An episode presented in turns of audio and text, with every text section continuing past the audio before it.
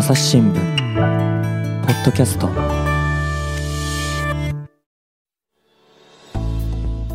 朝日新聞の神田大輔です、えー今回はですね台湾と回線つないでおります台北石田光一郎さんです。よろしくお願いします。お願いします。で石田さんあの台湾といえばですねもうやっぱり半導体っていうことで最近はね有名っていうふうに思うんですけれどもちょっと今日はそのあたりのお話を伺えればと思うんですが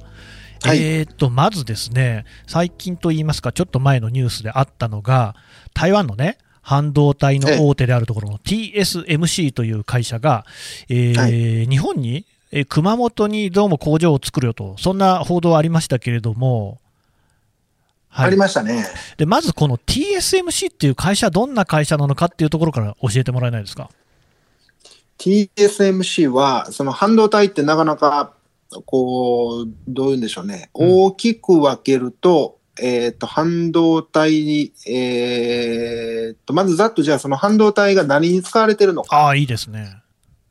というのからご説明すると、はい。あの、自動車のパワーウィンドウ、あわーっとあ開きますよね。開きますね、わーっとね。うん。ええで、あそこに半導体必要なんです。あそうなんですか。んで、あとは、その電子レンジ。うん。の、えーっと、そうだな。例えば煮物作るときにう、ん。えーっと、どのぐらいの煮物作ります？あともしくは、今日本の水碗、え粉炊飯器でも、はいはいお米に合わせて、はい。あの、炊き方を変えます。マイコンジャーですよね。うん、マイコンジャーですね。うんありますね。マイコンああいうところにって言っちゃった全部半導体使われてるんですね。もう、あれですよね、半導体、あらゆるものに使われていて、例えばパソコンの CPU であったり、スマホの中に入っているスナップドラゴンとかね、まあ、いろんはないチップありますけれども、もう半導体だらけと言っても過言じゃないですよね。そうですね。大さで言うと、やっぱり携帯、パソコン、で、えーその世の家電、で、うんあと自動車、先ほど申し上げた自動車。うんで、あとはその軍事産業であったりあと今、そのコロナで、あのコロナのおかげで、いろんなその日本の方々も、えーっと、うんうん、自宅でのネット経由の通販というんですかね、おウーバーであったり、はいはいはい、はい。あともしくは、えーなんだろう、えと、アマゾンであったり、あと楽天であったり、うんで、その買い物しますよね。うんうんあの、買い物した時のデータを、そのすべてやっぱり、その、えっと、えっと、各業者は、そのコンピューターの中に置いておかないとうん、配達の時間もそうだし、で、あと誰が何を買ったのかもそうだし、うんうんっていうのを記録して、そのちゃんと残しておく。あと、その、えーっと、サービスの機械ですね。うんでそこの中にも半導体使われてますと。だからあれですよね、最近、そのパワーウィンドウの話なんかもありましたけれども、自動車も半導体がないと生産ができないので、半導体がないから車が製造できないなんていうニュースもありましたよね。そうですね。うん、だかかなり日本の自動車あ産業も影響を受けてますね。らそれぐらい大事な半導体なんですけれども、その大手として流しられているのが TSMC。はい。えー台湾石体電路製造っていうのが。漢字で書いた場合の名前なんですけれども、これははいやっぱりその世界の半導体メーカーの中でも、とりわけすごい会社なんですか？そうですね。その、半導体ってこう、あの、なんだろう、設計、あの、つまり、どういうデータを、どういうデータを読み込ませるのか、うんうんあとあ、何のボタンを押すとどういうふうな作動をしてもらいたいのか、うんあの、ものすごく平たく言うと、そういう部分の、そのデータの設計の部分と、はい。実際その設計されたやつをその製品に落とし込んでいって製品を作るという部分と大きく分けるとドンと2つに分かれるんですけど、なるほどね。そのはい。ええ、でその TSMC というのは後者の作る方うんうんうん設計してもらったやつをドンと作る方なるほど。にものすごく長けてましてであのそこで最先端の部分っていうのを担ってますと。うんでその最先端の部分になってる、えー、とそのシェアとしては世界で6割とか言われてますね。うんあの他6の割うん他のちょっと2番手、3番手ぐらいの台湾企業合わせても大体6割ぐらいっていう。ねえ、これ、記事を読みますと、企業の規模を示す時価総額でいうと、約60兆円ということで、これ、日本のトヨタ自動車の2倍近いっていうことですもんね。そうですね。でっかい会社ということになりますが、だからそのあれなんですね、新聞なんかで例えて言うと、我々は記事作りますけれども、印刷をするのはまあ印刷の人たちがやってくださるわけじゃないですか。ではいこの例えば半導体の会社っていうと、インテルとかね、あとはい韓国のサムスンとかが思い浮かぶ人もいるんじゃないかなと思いますけれども、そのええインテルなんかはだから、回路の設計みたいな方を主にやってるってことですかね。そうですね。設計とかもやっちゃってるってやっいうことちゃってる。で。自分も作るけれども、もう TSMC に関して言うと、設計はだ誰か別の人がやっていて、半導体を作るっていうことにもう専念してるってとこですかね。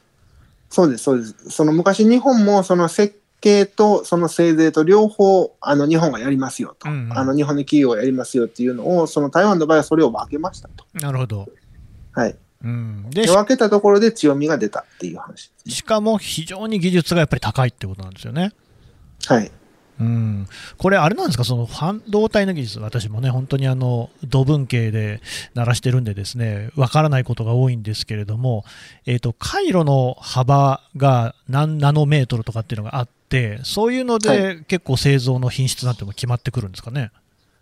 そうですね。その、えっ、と、台湾の TSMC 自身が言ってるのは、うんあの、これはいろんなあのスタンダードがあると思うんですけど、TSMC 自身が言ってるのは7ナノメートル。おー1ナノメートルが、ごめんなさい、10億分の1だったかな。えーと、10ナノメートルが1億分の1メートルって書いてありますね。うん。うん、10ナノが1億分の1だから、10えー1ナノは10億分の1。10億分の1、そういうことですね。はい。そうですね。はい。で、その10億分の1、あの、つまりその、えーと、小さなチップの中に、いかに、こう、あの、複雑な回線を読み込ませるか。うんうんその、先ほど、あの、ざくっと平たく言うと、そのボタンを押すとこういうふうに動きますっていうのを、その読み込ませるか。なるほど。はい。っていうことが極めて得意。うんそうそう。あの、そこが極めて得意だと。うーんねえだからこれがその台湾にある、そのだから最先端半導体っていうね、言い方をするんですかね、そういう非常に細かい半導体の中でも非常に優れたものっていうのが、その TSMC なんかにすごく特化されてるというか、ここがもう9割超を世界で作ってるっていうことなんですね。そうですね。その最先端の部分については TMC、えー TSMC がものすごく、まあ、あのーえーとシェアを握っていて、うんうんで、あの、その他の部分、あの、つまり、その最先端以外の部分でも、その、お客さんから頼まれて作りますよっていう部分については、あの、かなりのシェアを持ってるということです。なるほど。ちなみに今度熊本にできるらしい工場に関しては何を作るのか、半導体の中でもですね、っていうのはもう分かってるんですか？ほんで、TSMC が言ってるのは、TSMC がこの間、その、えー四半期決算で発表したんですけど、はい。えーと、TSMC が言ってるのは28ナノから28、えーえー22ナノから28ナノというふうに説明してまして、うんうんそれは、その先ほどのその TSMC 側が説明している7ナノメートル以下を最先端とするなら最先端ではないんですね。ああ、最先全世代型とうん言われてるやつですね。全世代型。でも、はいそれでもやっぱりその需要としては逼迫しているし、日本にぜひ作ってほしいってことなんですかね。そうですね。日本側としては、その、えっ、と、つまり自動車でかなり、あの、えっ、と、自動車産業、日本の基幹産業でもあるので、そうですねの半導体供給がおぼつかないと自動車生産に影響が出るっていう事態は避けたいうんっていう大きな理由があると思います。あとはう、ん、その、えー中国とその台湾との対立というか、その、えー台湾環境のその緊張が高まっているので、うんうん。台湾にもし仮に何かあった場合に、その日本にとって不可欠な半導体が、その台湾企業から入ってこない、その台湾から入ってこない、輸入できないっていうことになると、その日本の産業も大打撃を受けるのでう、ん。これを避けたいっ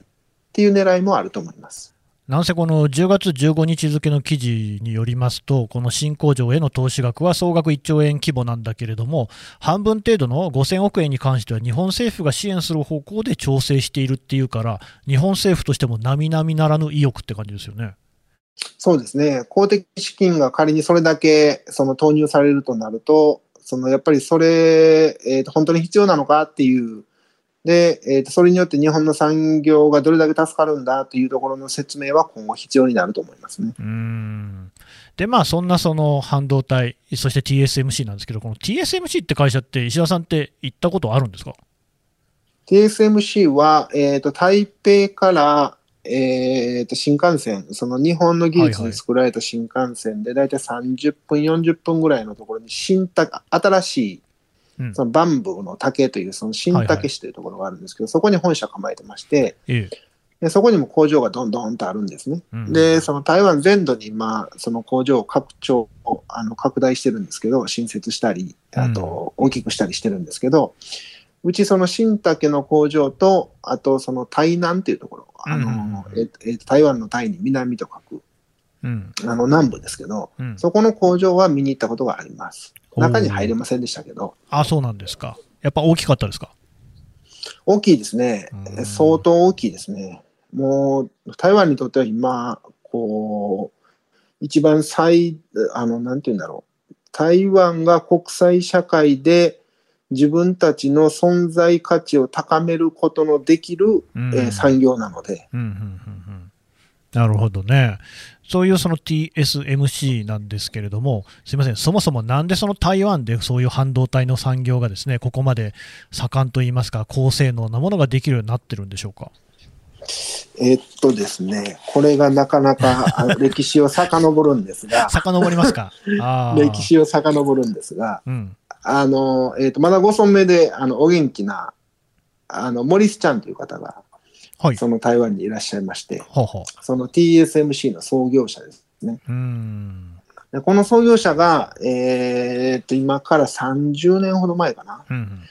にその TSMC を、その、その台湾、まあ国、あの、日本政府は外交関係持ってないので、国とは言えないんですが、はい。その、えーっと、便宜的にまあ国というと、国策としてう、ん。その半導体作りなさいとへえ。いうふうに当時の、そその、えー政府の高官から指示を受けてうん。作ったんですね。うんうん。ええで当初は、その全く、まあ、その、なんて言うんでしょう、インテルなり、あもしくは日本企業が当時ずっと先、えー、とリードしてた業あの分野なので、そうなんですよね。そうその、鳴かず飛ばずとは言えませんが、そんなに台湾が、えー、と優位性を発揮できるジャンルではなかったんですよ。うん。うんでなかったんだけど、で、あの、実際そのマーケティングも弱い。で、かつ技術も弱い。はい。っていう状態で、えっ、と、そこから、えー2000年代かな、いろいろ話を伺うと2000年代うん。ぐらいにドンと伸びるんですが、へえで。、えーとここで伸びたのが、その先ほど、あの若干冒頭でお話し差し上げた、その、えー設計部分と製造部分と分けると。うんうん。うはい。で分けたことによって、その技術開発費っていうのはやっぱりどの業界でも、ある程度の金額を投資していって、うんその、えーと、より新しい技術をその自社でも、えーと持てるようにうん。しないといけないと思うんですが、そうでしょうね。台湾の TSMC の場合は、えーとそれを分けたことによって、製造の部分にその技術開発費を特化できたんですよね。うーん、なるほど。本来なら両方にあのお金出さなくちゃいけないのに、日本企業は両方にお金出さなくちゃいけなかったんですが、うんうんうん台湾の場合は、その設計部分をもう、あの、なんて言うんだろう、諦めたというか、うん。切り離したので、うん製造部分に特化して、その、えー研究開発費を投下できたので、うーんでそこで、その、えーえー伸びしろが大きかったと。うんうんはい。なるほど。最初はあれなんですね、国策としてやりましょうってことで始まったんですね。そうです。うん、やっぱりそれは半導体っていうのが今後伸びていくし、非常に主要な産業になっていくっていうのを当時からもう見据えていたってことですか？そうですね。その、えーと、モリス・チャンさんというその創業者の方は、あの、そこを見据えたんだと。うーん。しかしあれですよね、石田さんおっしゃった通りで、昔は日本も結構半導体って言えば世界の先端を行っていたはずなんですけれども、ええ、抜かれちゃったんですね。そうですね。抜かれちゃったみたいですね。うん抜かれちゃいましたね。うんでそこはモリスさんも、どうして日本が抜かれたのか分かんないっていうような話は、昔インタビューした時におっしゃってましたね。なるほどね。まあでもやっぱりそうやってその作ることだけに専念したことによって、より技術力が高まっていったっていうのが一面あるということですね。はい。うんでそのどうなんですか、TSMC、ただ台湾にあるっていうところが一つ、まあ、ここポイントだなと思うのが、ちょっとね、前にもお話をいただきましたけれども、その米中対立っていうのがある中で、台湾の一つこう危うさというか、バランスを取らなきゃいけない部分っていうのがありますよっていうことだったじゃないですか。そうですね。そこに巻き込まれたりはしないんですか？そうですね。うん。半導体がですね、半導体、その台湾の半導体、えーっと、いわゆる国境、あの、先ほどのお話と同じように、台湾って国として認められてないので、うん国境という言葉なかなか難しいんですが、そうですね。仮に台湾を今、えーあの、家庭で国だとした場合に、そのうん国境ごとに、うんうん例えば日本国内で生産されている量、で、台湾で生産されている量、アメリカ国内で生産されている量うん。の、えーと半導体を比べたときに、まあ、あの、当然今多国籍企業の時代なので、うん。アメリカにも、えーと日本企業あるでしょうし、日本にもアメリカ企業あるでしょうし、で、韓国にもアメリカ企業あるでしょうしっていうふうに、その、えーと企業の国籍で考えるのではなくて、いわゆるその国境でくくられた一つの土地の中でえー生産されている半導体の量うんというふうな分け方をしたときに、はい。台湾って大体世界の2割ぐらいを作ってるんですね。で、。この2割っていうのは、そのアメリカよりも韓国よりも多いんですよ。で、中国よりも多いんですよ。すごいですね。なので、その、いわゆる国境でくくられた一つの土地の中で作られている半導体の量っていうのは世界トップなのでう、んうん。で、これは当然その、えーとアメリカなり日本なり欧州なりも、今、その台湾と中国のその緊張関係が高まることによって、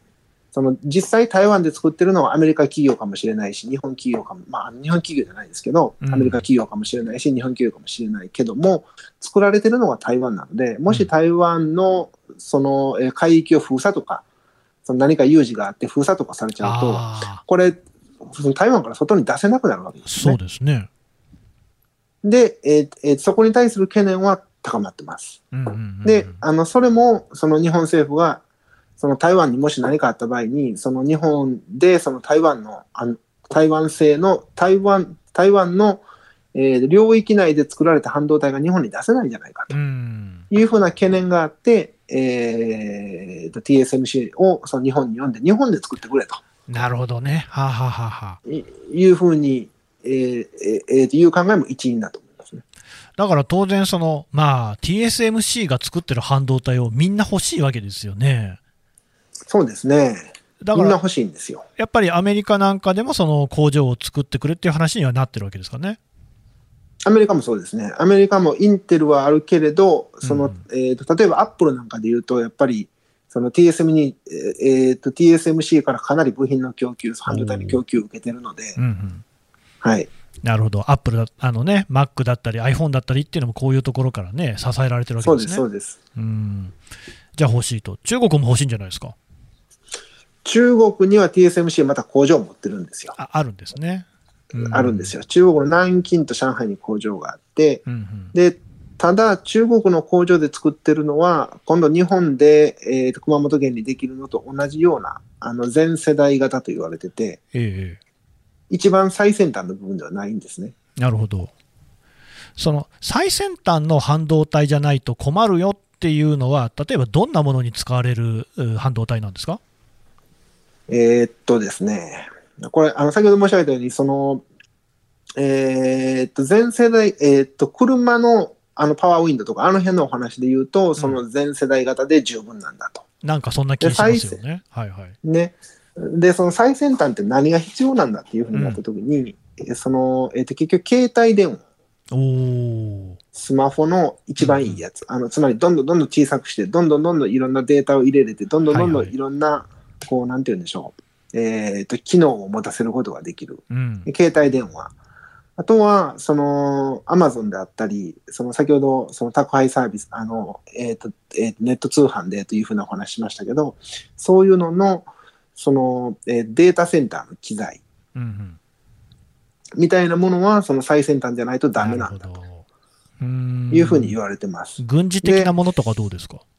そうですね。軍事的なものもそうですね。おお。そうするとやっぱりそういうのが、例えば中国から見ればですよ、中国は台湾はね、一つの中国の中の台湾だっていうふうに言ってるわけなんで、万が一と言いますか、仮に中国、中華人民共和国が、え台湾をですねこう自分のものにするっていうことになれば、世界のそういう半導体需要みたいなものも中国の欲しいままにできるっていうことも考えられないですか？そうですね。もし仮に中国がその台湾をいわゆるその無血開城というか、うん。接収というか、攻撃してめちゃくちゃにせずに、その接収した。うん。っていうふうに、その接収できたと仮定すると、その台湾企業が中国政府の傘下に、その傘下というか中国政府の、その、えーと統治権が及ぶ中に入りますから、うん。その当然そういう懸念は出てきますね。それであれですよね、もうあのじゃあ、アメリカにはその半導体最先端のやつは出さないよなんていうことになったら、すごく困っちゃいますよね。そうですね、家庭の話ですけど、こうあの台湾が仮に、その先ほど申し上げたように、その無血で接収されるようなことがあれば、そういうことは起こり、えーと起こるかもしれないですね。うんそうすると、結構そのあれですかね、安全保障みたいなことで関して言っても、半導体は重要であると。うん、重要だと思いますね、今、相当重要だと思いますね。あそのつまり、あらゆる系、えーといろんな産業に関わってきてしまうので、そうですよね。望むと望むだとに関わらず、いろんな産業に関わっているので、うんこのその供給が安定しないと、そのやはりそのいろんな産業が逆に言うと、いろんな産業が影響を受けると。うんうんうんうん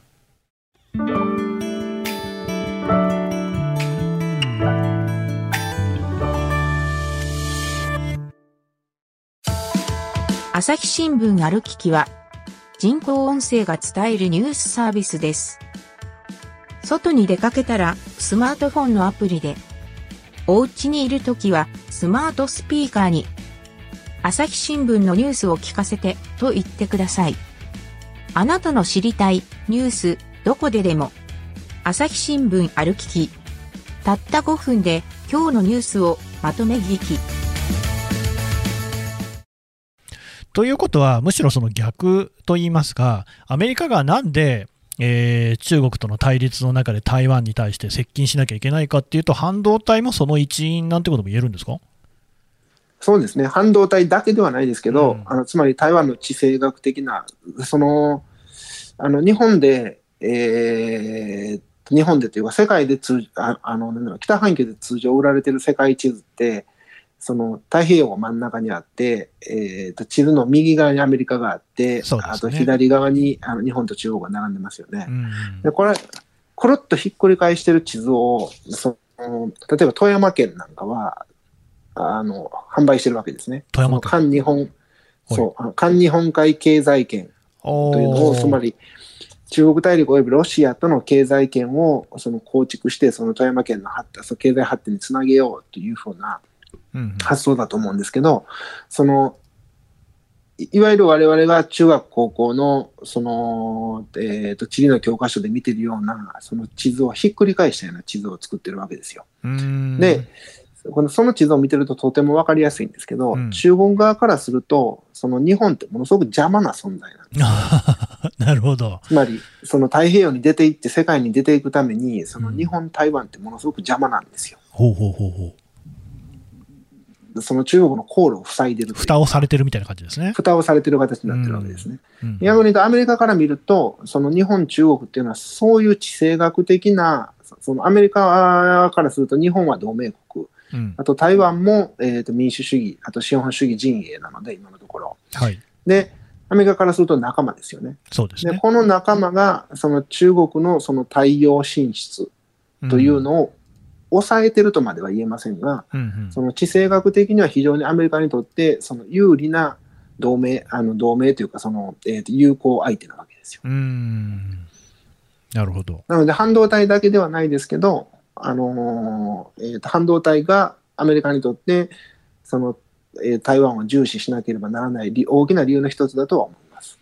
あの、TSMC の創業者ね、さっきもお話になったチャン・モリ、あ、モリス・チャンさんですか？はい。にあの石田さん、インタビューしてますよね。インタビューしましたね。どんな人でし先に。たはい。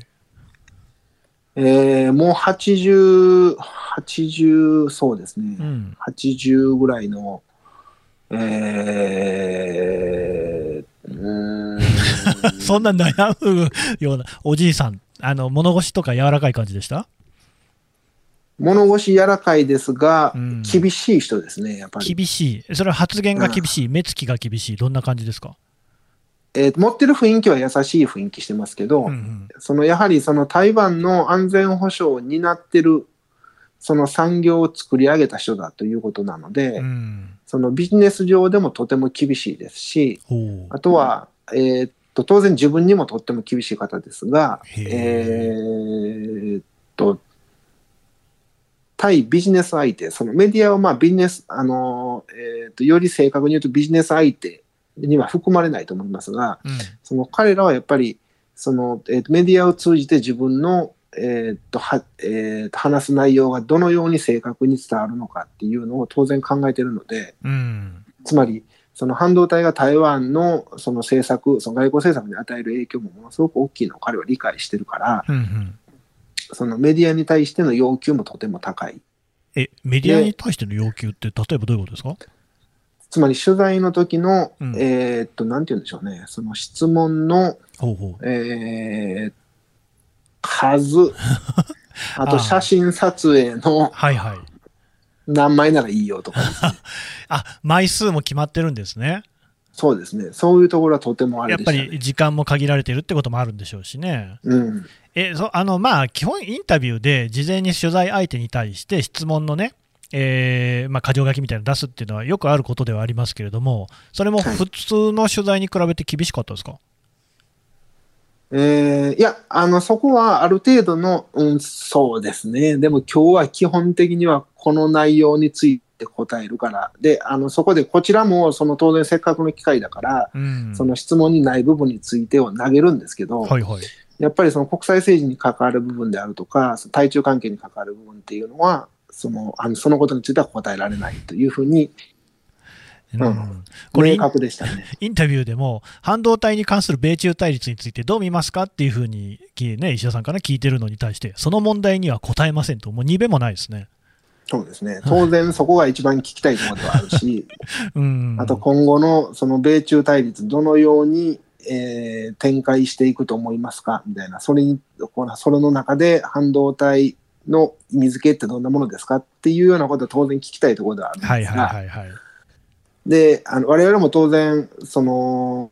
あの読者の方の代わりに聞いているので、そうですよね。読者の方が感じる疑問については全部一応ぶつけないといけないそれはそうですという。思いで聞くんですが、はい。帰ってこないですね。あの、これもね、インタビュー読むと、えー TSMC はアメリカに工場を建てるほか、日本にも半導体素材の研究開発拠点を作りますねっていうふうに、こうね、水を向けてるんだけれども、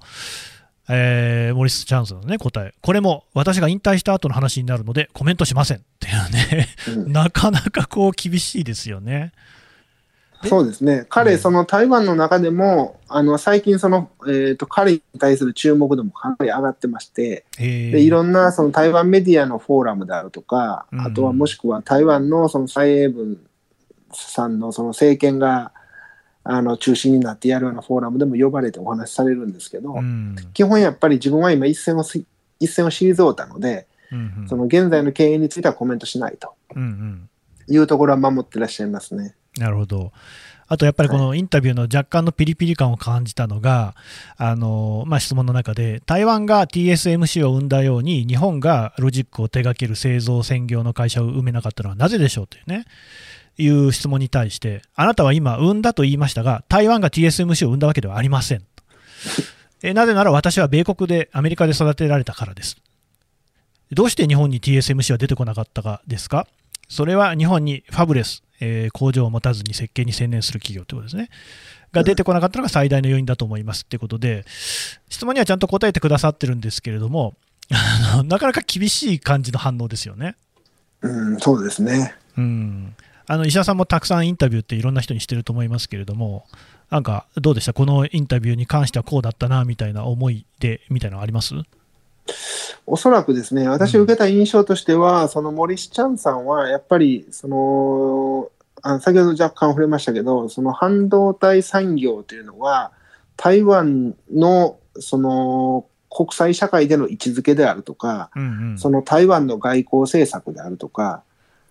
うん。その台湾の、うんえーありように関わるものだというふうに認識されてて、あ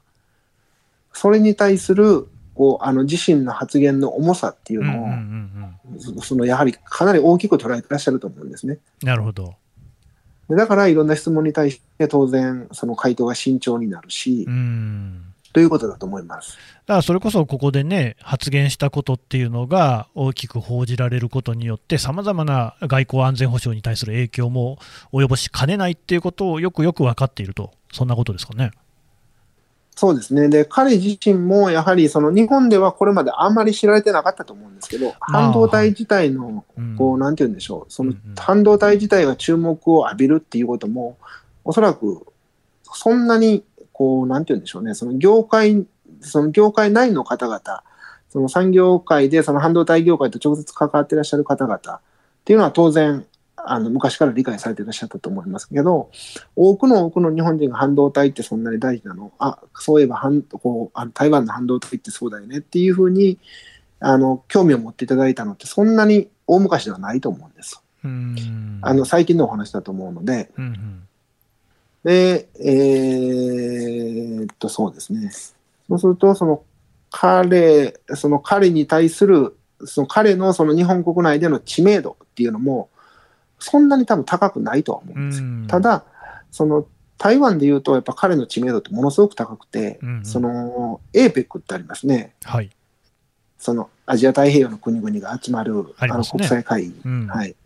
あの会議で、その台湾ってその国としては認められてないので、APEC の正式メンバーではあるんだけど、その、えーと蔡英文総統とか、あの歴代の総統はそこに参加できてないんですよ。うんうん APEC 首脳会議っていう時に、その首脳として参加できないんですよね。うんうんで、えーちょっとその、総統、あその、えーと、蔡英文さんの命題として、その代理として出てるのがこの人なんです。ああ、そうなんですね。そうなんです。なので、その彼自身、その政治、えーと、現政権からの信頼がものすごく厚いっていうのもありますし、で彼が出ていくと、その逆に言うと、東南アジアのあの他のあの国々の人たちであるとか、うんあともしくはその、えーとメンバー国のあの政府の方々っていうのは、彼だと分かるんですよね。ああ、まあそうでしょうね。んそうあのあの台湾を代表する産業のはい。あのしかも創業者うんうん、で、えーと政権とも近い。うんうん、というふうなその認識を持たれてるんだと思います。なるほど。インタビューを見ると、本当結構すごいなと思うのは、例えば、あのこの方は当初から会社の会長で、社長はもう初期3代はアメリカ人に任せるとか、割とこうもう、そこら辺の決断って早いというか、きっぱりしてるなって感じしますよね。そうですね。その、あの、台湾の半導体の、その、えーと、つまり、その、先ほど、あの、設計部分についてはちょっと置いといて、うん、あの、他のところにお願いして、してで。製造に特化しましたとはいはい。いうようなことをおっしゃいましたけど、で、あのー台湾の自分の会社の、およびその台湾の産業界の長所と。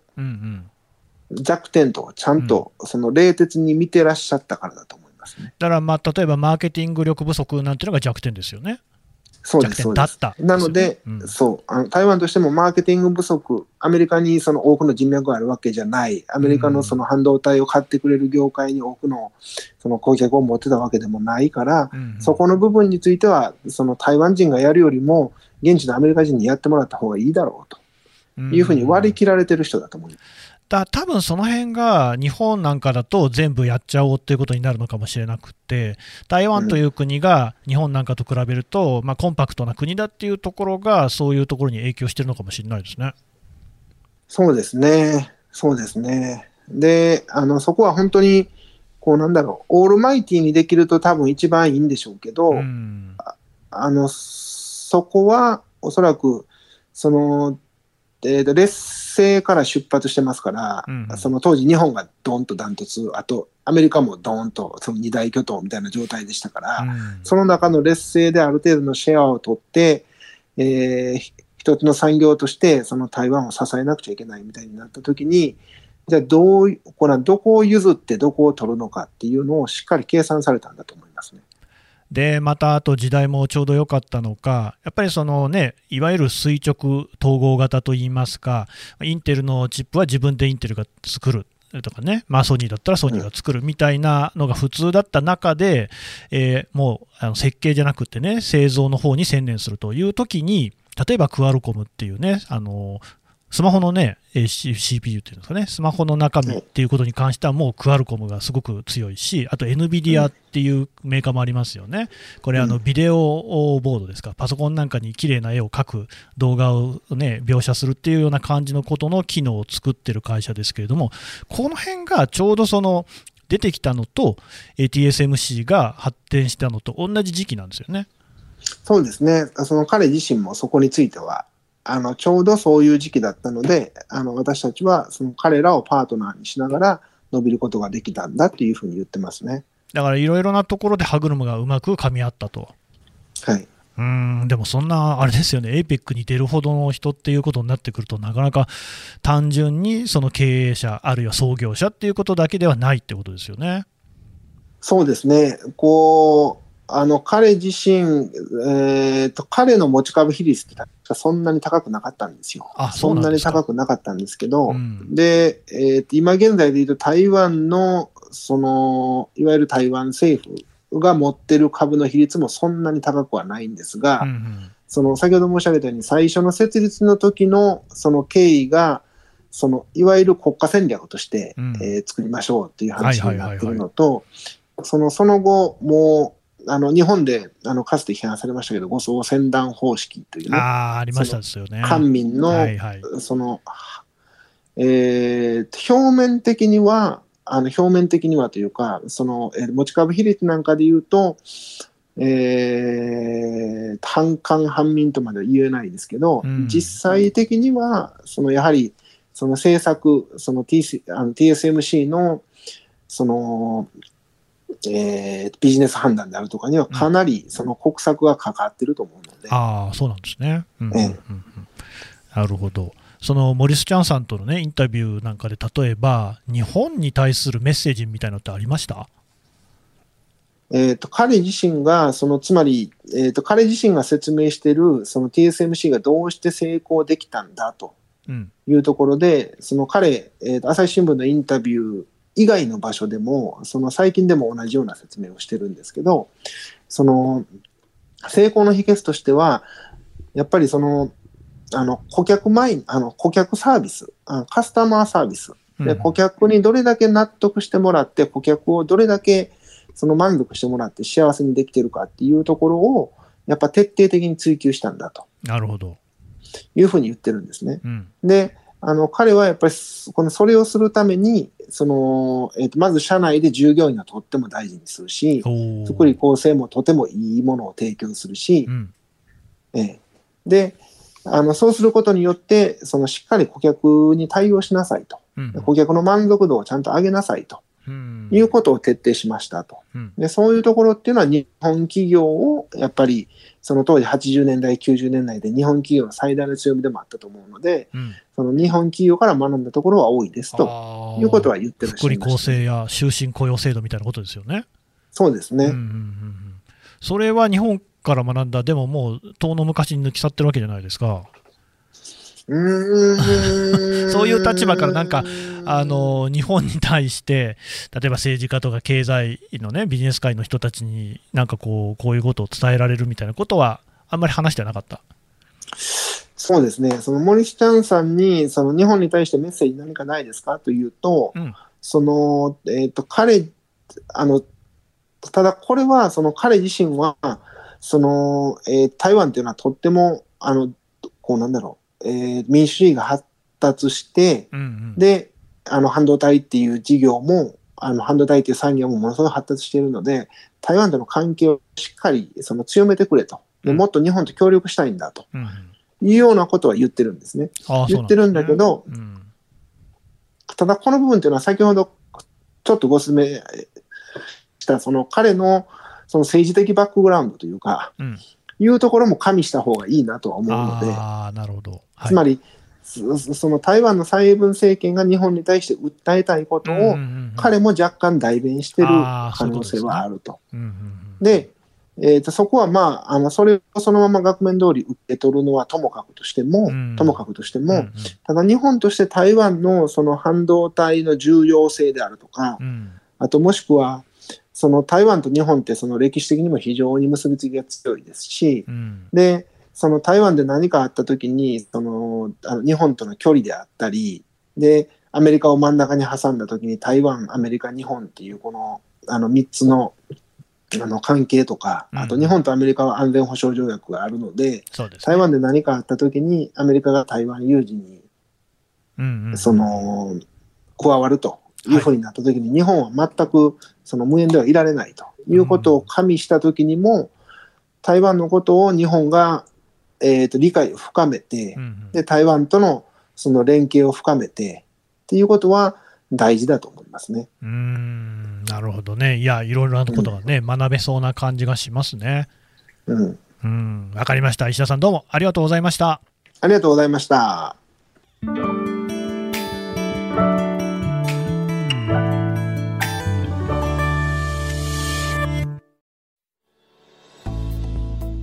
はい、えー台北支局長、石田浩一郎さんのお話を伺ってきました。えーさて、石田さんね、あの台湾の話だけじゃなくって、香港の話も連載書いているそうですよね。あ、そうなんです。あの、台湾には去年1年だけで、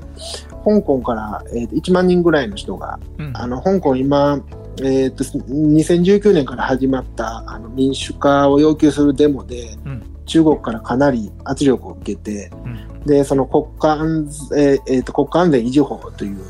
その法律ができてですね、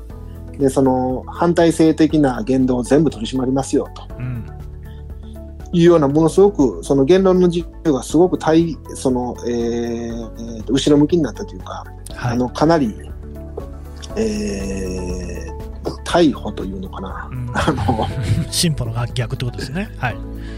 あの進歩の逆です。うんはい。してるというふうになってて、それを嫌った、その香港人がかなり、その、海外に逃げてるわけですね。でそうですね。台湾も、その移住先の一つとして、で、えーっと、1万人ほどうんうんが来てるので、で、あの、香港にやっぱり直接なかなか、あの、ビザの関係もあって、あの、ビザの関係というか、コロナの隔離の関係で、そうですね。いけないですよね。香港の現地取材が難しいので、うん。じゃあまあ、そその台湾で、その香港人の思いをちゃんと伝えようと、うんうん。はい、いういう思いで香港の連ね載をしております。はい。これもね、あの、ポッドキャストの概要欄から記事へのリンクを貼っておこうと思いますので、ぜひ読んでいただければと思います。石田さんどうもありがとうございました。ありがとうございました。朝日新聞ポッドキャスト、朝日新聞の神田大輔がお送りしました。それではまたお会いしましょう。この番組ではリスナーの皆様からのご意見ご感想を募集しています概要欄の投稿フォームからぜひお寄せくださいツイッターやメールでも受け付けていますツイッターでは番組情報を随時紹介しています。アットマーク朝日ポッドキャスト。朝日新聞ポッドキャストで検索してみてください。